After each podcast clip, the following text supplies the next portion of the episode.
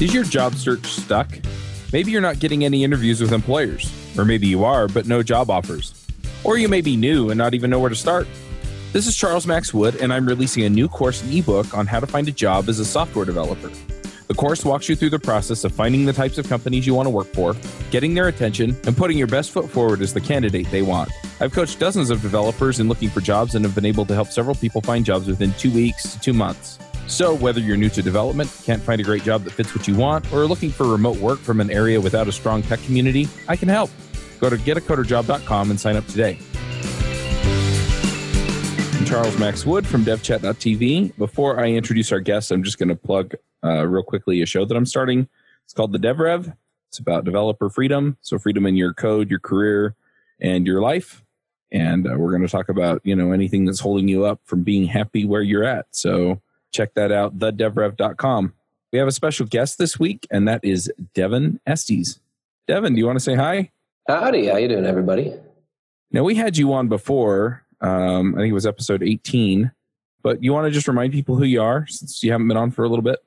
Yeah, so I'm Devon. Um, I am a developer based in Berlin, although I am American. We've lived here for almost four years now coming up on four years. And I, for a long time, was a freelancer, but I actually just started a position as a like a sort of real job now. So uh, I'm working for a company called Orchard Systems, based out of the states, where I'm a senior developer doing Elixir stuff.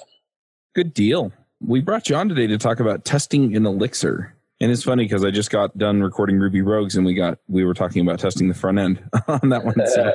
nice. I need to Testing. double check and see if JavaScript Jabber today will be the same thing. testing is one of those evergreen topics. You know, there's always something to talk about with testing. It's so true. And, you know, maybe we can talk a little bit about some of the benefits of it. But yeah, people argue a little bit about what they want to do with testing and why they do it and how they do it. So I'm curious, just to start out, you know, what are the benefits you get from testing and what's your approach? Well, testing specifically in Elixir, the big benefits I see are a, you have some sort of verification about what your code does. You know, Elixir does not have a strong type system, so you do need a little bit more of the the testing side in order to make sure that you have some, you know, sort of verification that your code is behaving as you intend it to behave. You also get something that I find very important is is uh, tests as documentation. So, especially for unit tests, documentation of what a code, uh, what a function does uh, specifically, what's it, it's expected to do. And that can take a lot of different forms depending on sort of what that function does, whether it's a pure function that just takes in some data and spits out some data, or whether there's side effects involved. And you also, you know, you get some design help if you are doing test driven design. I find that's less important for me in Elixir than it was in, in working in object oriented languages because in Elixir, just, you know, everything's a function or a piece of data. So, and, and well, functions are just data. So really it's all just data. But yeah, I use it much less for design because there frankly just is less to design when everything's a function. But yeah, it's to me just really helpful just to know like when am I done building something? Like I, I write a test so I know when I'm done working on something and I can consider it shipped. Otherwise, how do I know I'm done? I was just going to say, I find that the doing the design or doing the API design in the tests is like the, the biggest benefit because you can play with it and say, this is awful before you wrote the code that would have led to the awful API. yeah, but I, for me, and I think maybe this is one of the reasons why sort of I've never stuck with a typed language or why a typed language has never really appealed to me is I sort of I find a lot of value by playing around first and sort of uh, like it's it's a little more difficult for me to know like I can tell that something is terrible but it takes me a little bit of poking and playing before I finally find something that I like. I find it very difficult to find something that I like before I've like poked at implementing something um, if it's you know non-trivial, if it's small, of course the test helps. But if it's larger, like I these last two days, I've worked on something that's pretty significant, and I, I had to do two spikes before I finally found something that I liked. But I personally, I don't think I would have gotten there through just writing tests for the stuff that I needed because I don't know. It's hard for me to conceptualize something before it exists a little bit. Like I find it a lot easier to come up with something good once I have something bad that I've written and to play around with that a little bit first. I don't know. That's sort of, I, have always said that I'm sort of like an exploratory developer. Like I write a lot of spikes, I throw a lot of code away, and that's how I find what I like because otherwise, you know, I'll write a test and, and it looks great at first, but then I get to the implementation and the implementation's terrible or I write something and I think that it's going to be great in a test. And then it turns out that I've missed, you know, three or four sort of edge cases that make the tests really gnarly and then the tests look terrible. So I don't know. I bounce back and forth. Yeah. For me, I, I, I poke around a lot when I'm developing. I find that's how I get to something good is by, by failing a couple times and throwing it away and then starting over with what I've learned with that you were mentioning the idea of like kind of having it be like a playground area and i've had the opportunity over a couple of over years of my career of working with different people and i've seen some people where they they will like open up like in ruby or in elixir they'll open up like the REPL and they'll just kind of start hacking code in there as a way of kind of you know it, maybe it's an exploratory spike kind of thing but maybe it's just oftentimes i've seen them exploring with the code they've just written and that's mm-hmm. how they're interacting with the code Mm-hmm. And for me, I find it's much more uh, enjoyable to to have that interaction and that playing with my own code that I've just written happening through tests. One of the reasons is because you know like I don't have to keep retesting it manually. Yeah, that which is like such a pain. But like it's also you know it, I kind of view it as like I see these people you know like these coworkers. I, I totally respect them. They're great people and it's just they've kind of come up with a different i don't know maybe they've come from a different background and it's just kind of the path they've come they're exploring with it interactively in a REPL. And the, it's almost the i'm spending a little bit more time writing the code for the tests than they are perhaps but i end up with something that lasts longer and i get more mm-hmm. benefit out of over the long term. So i'm just curious like you kind of it sounded like you were kind of doing tdd at times and it sounds like you're doing spikes and then Mm-hmm. refactoring. So how do you kind of approach that? Is it yeah what's so, your approach? for something that's small i will and i know pretty clearly what i'm doing and how it's going to work i will write the test first usually but for something that's larger and i don't necessarily know what i'm doing i will usually do a spike or two or sometimes three and then maybe write the test once i have some idea of what's going on or sometimes if i've thrown away the code twice and i i'm on the third thing like i will if I really like it at that point, I'll just test what I have. There's one side project that I'm working on for myself where it, it relies pretty heavily on um, integrations with a couple third parties, including GitHub. And like I, I just got it to work and I've just been testing in production because it's what I do and it's a side project. And basically, once I got to the point where it was doing what I wanted, then I know like, okay, I can lock this down with tests and make sure that I don't break this but I can pretty heavily mock out the stuff so that I don't need to rely on hitting the GitHub API and stuff like that. But now that I know this code works, I can really lock it down with tests to prevent regressions because I don't want regressions in here. So that's another way that I'll do this is if it's something like that where it's very difficult to test because you're there are a lot of side effects that you can't really control, like dealing with a third party API. Sometimes just testing it by, you know, pushing code into production and making it work or staging or something like that and then once it's working and you know it's working right, then you can cover what you have with tests, knowing that it's working. And if you test what you have completely, then it shouldn't break unless the third party integration point breaks. Yeah, so I've uh, over the years found that I kind of can't do that. I feel like I should toy with it again, but I've been I've gotten very uh, maybe blinded, but definitely very uh, in in the groove of just writing the tests till till they feel right and then making the implementation work. But I recently did a thing with Elm where I had like a 1400 line file, which I would never do. And uh, that turned out okay. So maybe I, maybe I shouldn't be so absolutely dead set focused on not doing untested spikes. Yeah, I mean, I, especially on the topic of testing, and especially sort of on the topic of testing in Elixir, I have some things that I consider rules, but I break them all the time. like, there are some times where it's much easier and better to break the rule than follow the rule. Sometimes you get better tests out of it. Sometimes you get cleaner code out of it.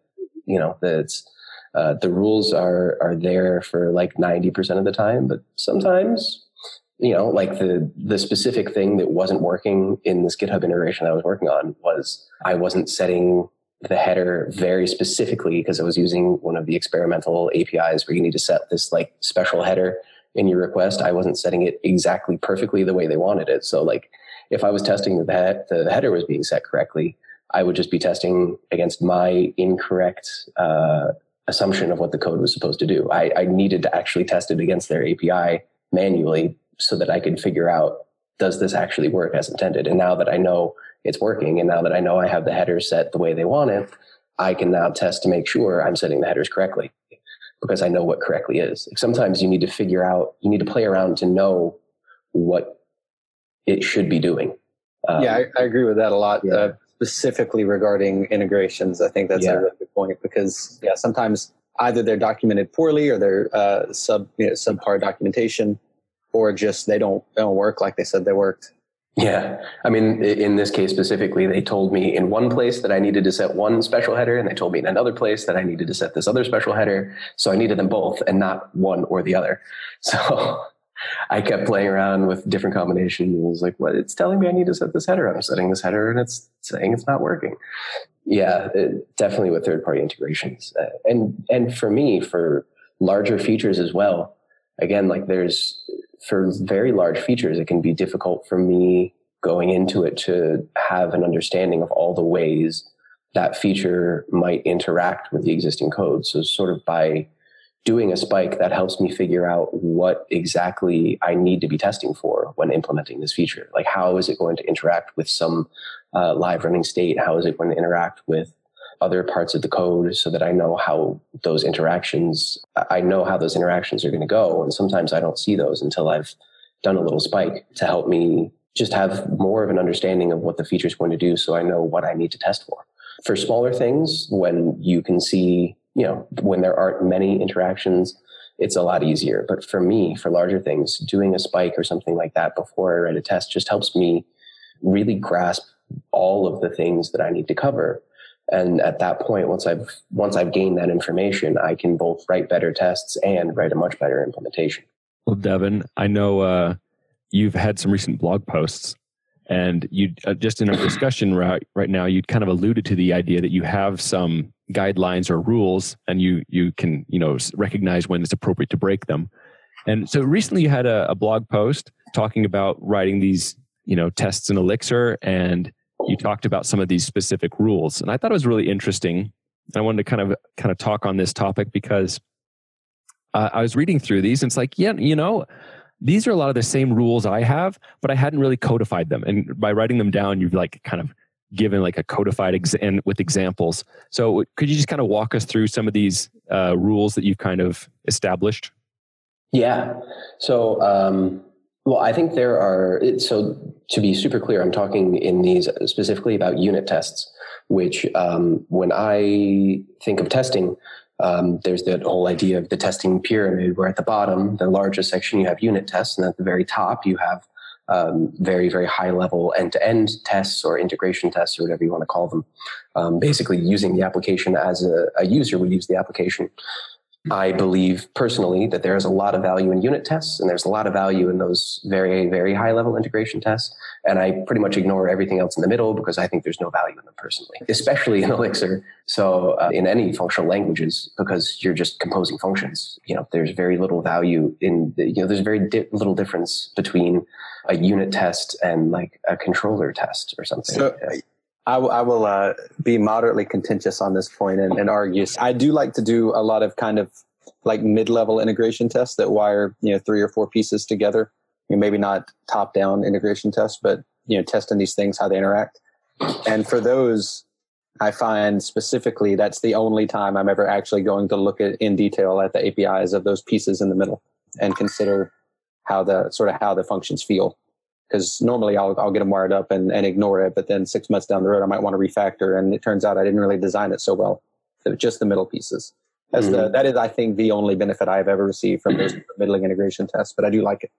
Yeah, I mean, if you're talking about well, something that can be pretty difficult to test is if you have, let's say, three named processes running in your application and you need to test the, the interactions between the three of them. If you do something in one process, it might do something in the other two.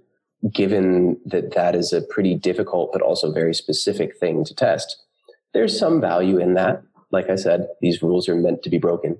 But I think for many people, that sort of thing is rarer than you know people testing at the like actually using something like Wallaby to drive a browser and test, and then they also do controller tests, and then they also do like API level tests, which are fairly redundant. And you know, I'm cool with having something like drive a browser, or if your application is just an API, you can test those API endpoints because that's how a user uses your application. And then if you have integrations with processes, because that is a little tricky to set up. I mean, that's even a little tricky to set up in those sort of end to end tests, just to set the state up of those processes in a way that will test the behavior that you're trying to test is kind of difficult. So uh, that's one of those cases where, yeah, sure, that might be a good thing to test in that sort of mid level integration test. But I don't typically see a whole lot of value in testing controllers or stuff like that. I see most of the value in tests at the unit test level, which again, the definition of a unit test can vary very significantly. And then at the sort of integration end user end to end level, uh, you know, I typically I write very few of those sort of end to end level tests. I, uh, you know, have a couple sort of like happy path tests, maybe one failure, one success, maybe a couple failure and success, but not many, just to make sure that you know all of the pieces are hooked up together correctly. You know, yeah, that is that's also that. all I do for that middle piece is just like it works. Yeah, like you you know you don't need a lot of tests at that level. It's mostly just to make sure that the stuff is is hooked up. The, the pieces are connected correctly and everything is working as expected if you're an end user. And then you can handle all of the more difficult testing in unit tests. And that's, I think, also more beneficial from a documentation perspective because typically when we're looking at a function, we want to see what that function does. We don't want to see the application from a user's perspective because that doesn't give us the the definition of the sort of clarity that we're looking for and the, the resolution that we're looking for, the very, very fine grain resolution of what's going on at that function level. That is really great to see in a test where you have, you know, you have a described block for the function that you're testing. And that's the only function you're testing in that described block. And then you have your tests in there that say this function does this thing, it does that thing, it does that thing. And then you have a pretty clear description of what that function should do or is expected to do. That doesn't mean that it always does that. Sometimes tests aren't entirely true. You know, there are times where I remember not too long ago, I was refactoring an implementation of something that was touching, touching a third party API.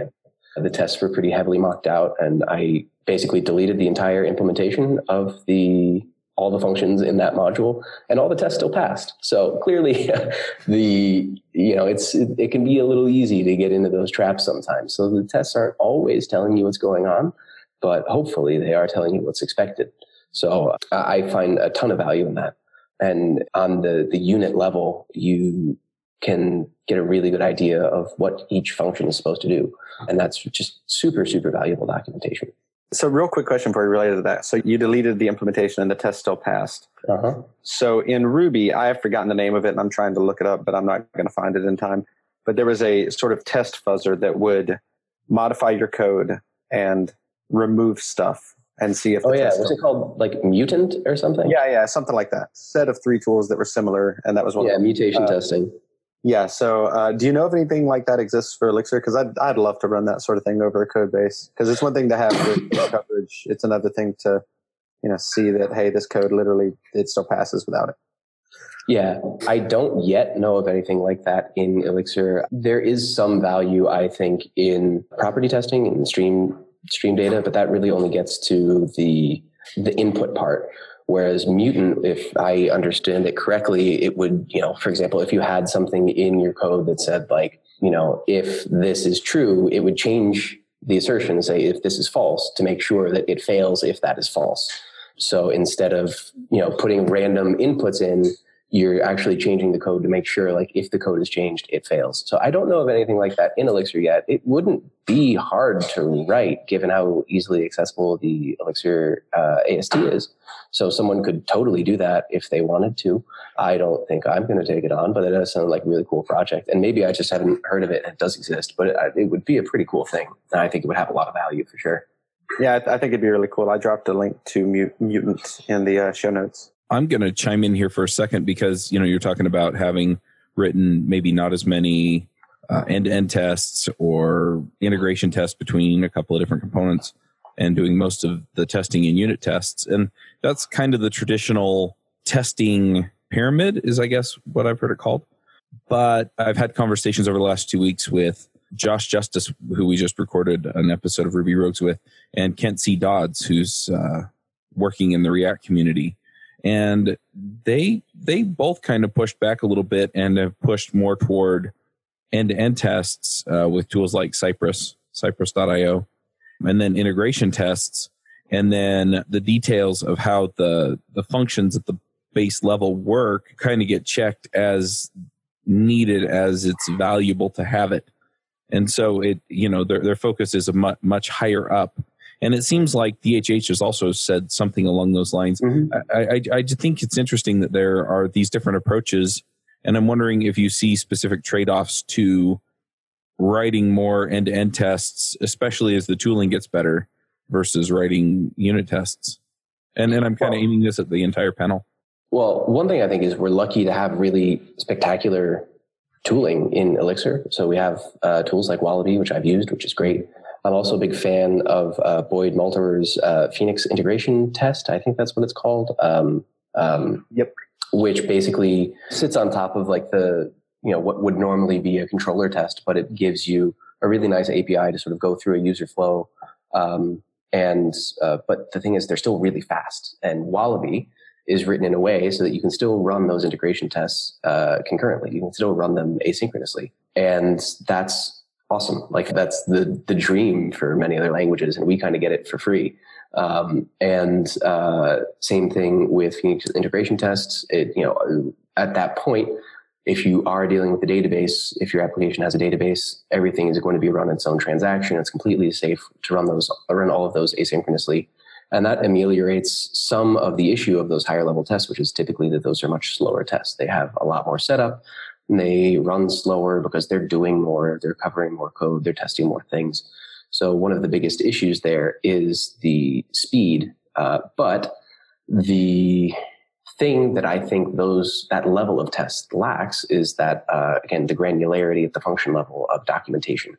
So um, you know there's trade-offs there. Yes, you can completely cover an application by testing it at that level, but you're going to have a lot more redundancy because for example if you need to test you know how one function either returns an okay tuple or an error tuple and how that affects a user and you need to test that in three or four different permutations you're basically doing all of the same setup which could be significant could be putting a lot of stuff in the database it could be making quite a few calls and visiting a couple pages and you need to be doing all of that to test what is essentially a very small amount of functionality in a single function so it's inefficient at times, but it does give you a very high level of security that your application is functioning as it's expected from the user's point of view, which is a valuable thing for sure. There's a lot of value in that. But for me, I have found that if you have a few of those tests, making sure that things are basically connected appropriately,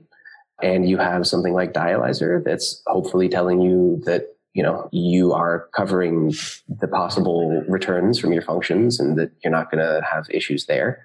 And you have a lot of unit tests that gets you there and it gives you the benefit. I i feel very secure with that trio of a lot of unit tests a few integration tests and something like dialyzer uh, i feel very secure with that. And i don't think i would feel more secure deploying an application that's passing to production with that setup than I would feel if all of those tests were written at the integration level, or even just you know 50% of those were written at the integration level, because most of the paths in a code in your code from the integration level, most of them can be very easily tested at the unit level. And I feel like you know saying unit level is is tricky. So I'll I'll give my definition of what a unit in Elixir is because that's it's hard to define what a unit is, especially in uh, a functional language because you don't have objects, so you just have functions. You have modules and you have functions. So to me, a unit is anything that a function does within that given process. So when I'm writing unit tests, I am testing, you know, if a given function calls for other functions, I am also testing those four other functions. I'm not going to mock all of those functions out unless those functions have side effects.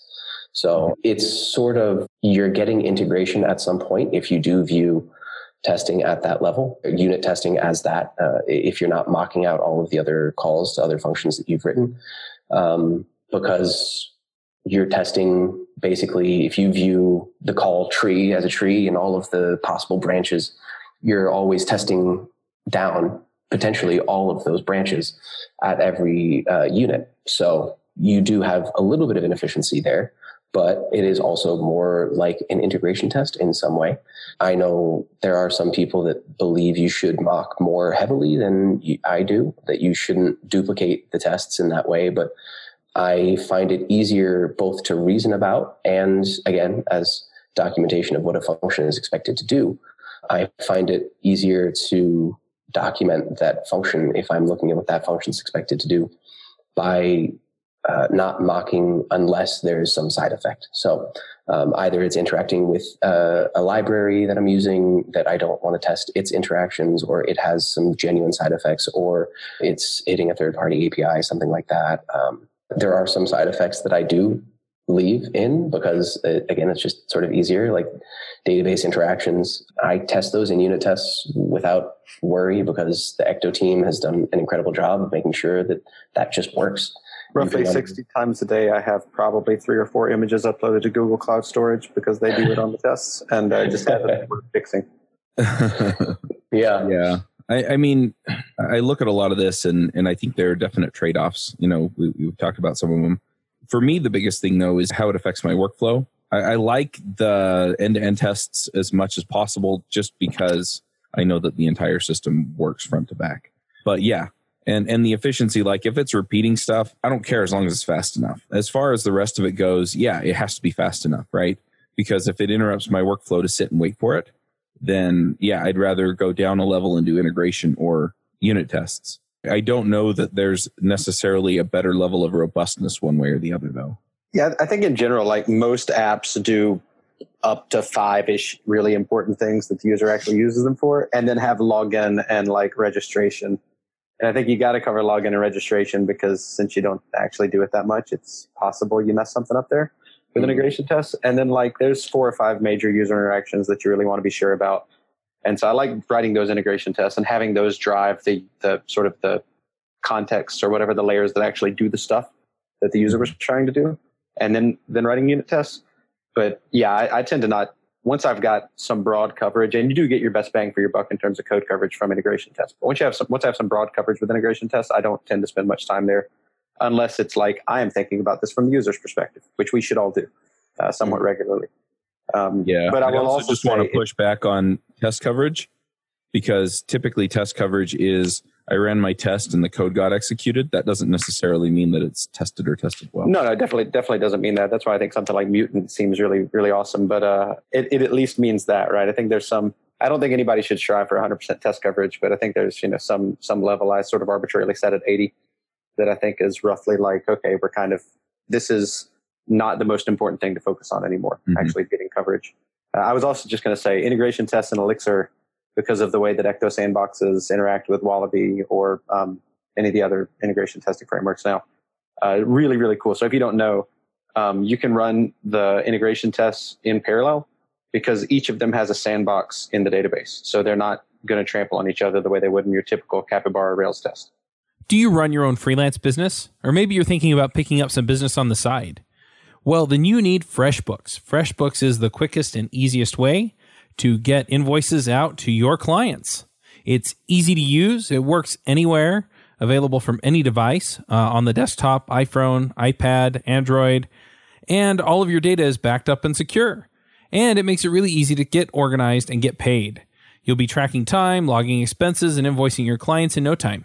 You can also save time billing, freeing up several days per month to focus on the work that you love and you get paid faster. FreshBooks customers are paid on average five days faster because there's a link on the invoice that says pay me now. And it's a great way to grow your business. Plus, FreshBooks is offering a 30 day trial. That's right, 30 day trial if you try them out. So go to gofreshbooks.com slash devchat and enter devchat in the how did you hear about us section.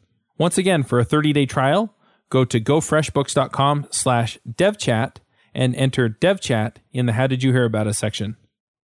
Yeah, and even Wallaby, even though it's it's spinning up a headless browser to drive those those tests, you can run that in parallel, mm-hmm. and it will spin up. You know, it will use a lot of memory because it's spinning up. You know, however many cores you have on your machine, or however many schedulers you have running on the machine to run those asynchronously. But you can run actual like headless browser integration tests asynchronously with Wallaby for free, and it just works because I believe it was I don't know if it was Ecto two or two two that they ship the sandboxing, but I mean, I've never had any issues with that. And I can view a function that interacts with the database as a unit test because I know that that unit test is not going to interact with any other test that's running asynchronously. And that's another one of my sort of rules with unit tests is that unit tests should be able to be run asynchronously. If, if you can run it if you can't run it asynchronously, it's probably not a unit test because it's probably interacting with some sort of global state, and that's an integration sort of by default. So there are ways that you can get around that, usually by sort of mocking those dependencies. You know, if you have some gen server, you can mock that out so that you can actually unit test just, for example, the messages that you're sending to that server or the data that you're getting back from that server. You can basically mock that server out through its public interface by providing some sort of dummy module as an argument to the test that you're functioning, the function that you're testing. Mm-hmm. And that's, to me, I think there's a, a huge amount of value in that because you can preserve the intention of what that test is doing or what that function is doing without having to spin up you know these gen servers that you're depending on in that function in the actual production code and then you can test the gen server independently of course but you still need especially in those cases where you have functions interacting with something like with other processes, not necessarily just a gen server, but you know, an ETS table or some other process, something else running in in the VM. Uh, you definitely need some sort of integration test to make sure that those connections are happening, and you know, the messages that you're being sent are being processed accordingly in the gen servers or whatever other process that you're dealing with. Uh, uh, Devon, we've had you on before, and one of the things you talked about was that you're all in on Elixir, and so that was the idea was that you were, you know, uh, coming more directly from and committing to an Elixir path.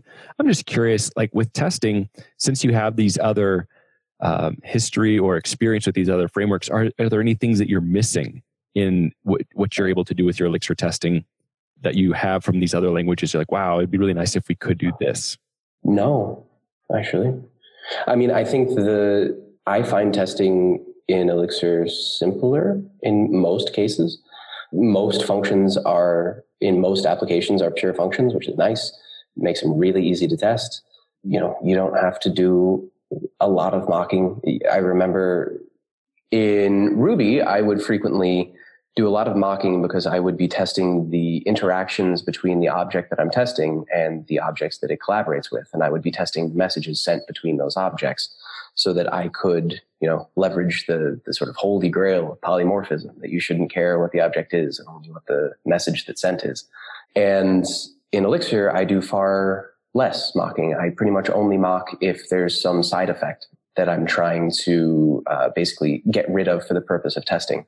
And in that case, I actually learned quite a lot about how to deal with those side effects and uh, mocking things out like that from the OO community. And that's actually sort of the way that I learned how to, or how I've I've developed a, a way to test uh, functions that interact with other processes. Did you get any of that from POODR, uh, Practical Object Oriented Design with Ruby?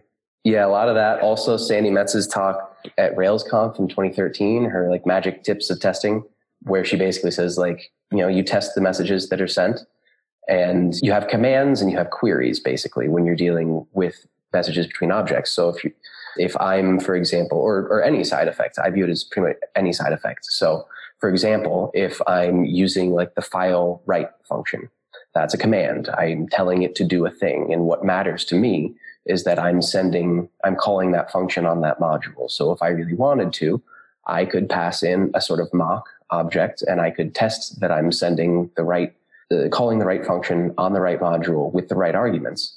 And that should give me enough confidence that in production using the real module, it's going to behave as I expect.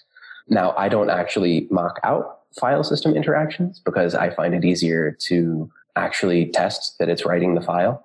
But the, you know, that's a thing that you can't do. But definitely with gen servers, if I have a function that basically calls a function in a gen server's public interface, I will pass in a uh, sort of mock module, a different module to basically make sure that I'm sending the right, calling the right function with the right arguments.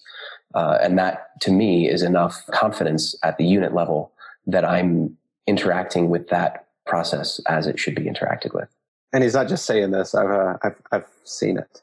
Yeah, yeah. I mean, and there are two kinds of ways that you can interact with another process. You can have something that's a command where you're telling it to do something and you don't really care what the return is. So in the gen server world, that would be a cast where you tell it to do something, it changes its internal state, and it's not really my worry or concern what that process does with that message that I've sent it. I just know that I'm sending it that message and it's supposed to do a thing that I want it to do. And then there are queries, which in Gen server world would be a call where you're calling a function and you're expecting a return. But for the purpose of the test, how that process actually gives me back the thing that I want is not my concern. I can just have it return any old thing and it doesn't matter because I'm going to be testing that gen server in isolation to make sure those functions behave as I expect them to behave. I'm going to be also unit testing that gen server as well as the functions that interact with that gen server. So that to me gives me a lot of confidence. But again, when you're testing those units independently, especially with the interaction between processes, you definitely need uh, an integration to make sure that it is hooked up, that you're you know, it is possible to have those two things because you're using mocks. It is possible to have those two things not line up. There are some libraries in the Elixir world to try and um, make that less of a problem. There's one called Mox, M-O-X, which basically allows you to define a behavior and it makes sure that that behavior is implemented in both the real thing that you're testing and also in your fake thing that you're testing, your test double. Uh, so that should give you a little bit more a little bit more confidence that your test doubles and your actual implementations are aligned in the way that they should be. But you definitely need integration tests, a, a couple integration tests, just to make sure that those things are doing what we we expect them to do. That those the mocks and the real real implementations line up. I'm curious if you have any tips specifically around testing uh, these gen servers, named or, or otherwise, uh, because that's where I found I I can do it. I can get it done. At no point have I thought, yes, this is absolutely the way I want to do this forever. So um, testing the servers themselves, or the, the, the, actual external processes. So like I've spun up I've spun up a process and talked to it because it's singleton, or mm-hmm. just any just any gen server. A lot of times, I mean, obviously, I can just do that do them non asynchronously if it's named, mm-hmm. or I can allow myself to name it something else. But I don't know. I feel something about I, I guess it's because I'm trying to do unit testy things, but it is actually for sure an integration test. And anyway, I don't I don't know if you have like good examples of that, but um, well, I do it frequently, and at no point am I like real happy. I was just going to share the the approach I really enjoy doing. I use this all the time. So like the idea is to have a gen server uh, have a struct that models the state, and so then that struct is you know I'll often call it state, and it models all of the transitions from one state to another. Like, you know, any in the gen server, if a call is executed, it's basically just calling state perform this function. So then I can do all of the unit tests on the state about how it's supposed to be actually interacting and, and the calculations or behaviors it's supposed to have. Then at the gen server level, you know, one of the things I love about TDD is it informs it the way I design my code. It actually affects how I design it. And so I will create a gen server so it's easy for me to like, especially if it's a named one, I'll have the ability to pass in an option to give it a different name. And then I can have a unit test that is directly talking to the gen server, making sure it's actually wired up to my state correctly. So that's a little bit of a, a light integration test. So I'm not testing that as thoroughly as I am just my, my state uh, struct changes. And then, you know, if it's uh, like a named gen server in a system, then I might have one more like higher level integration test, just that yes, it's actually set up correctly, it's named where it's supposed to be, and I, I can talk to it. So, but that's that's the approach I really like. I'd love to hear Devon what how you've approached those things too. So one thing I don't do is test named servers because they are by definition, global state. If you have a named gen server, it is global state. Um, so whenever I have a server that I want to be named, that's an option that you pass in on uh, start link. So typically, if I have a server that I want to be named, you can have, uh, you know, I'll have an option of named true or named false, and I have the default name in there. But I can basically say named false for the purpose of testing, and then within each unit test, I have in you know my own little process within my little test that no one else has access to. That's one of the ways that I get around testing named gen servers is I don't test named gen servers, um, at least not at the unit level. But and then I only test the public interface. So if there is a public interface for a gen server, we have those functions. I basically look at those functions. I usually, if if it already exists, I write down.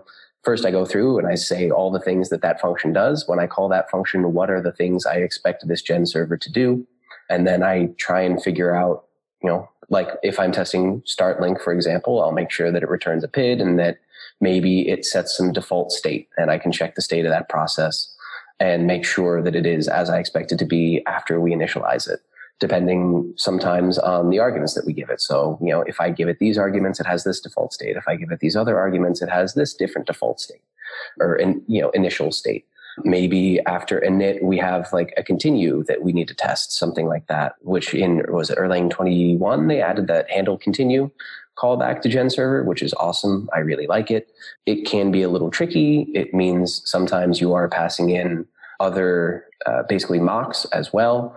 One of the things that i really like to do especially if there are a lot of asynchronous things is like if you in the case of that handle continue like let's imagine we have an init function in our gen server, and then we continue on to do something where it has to call two other functions or something.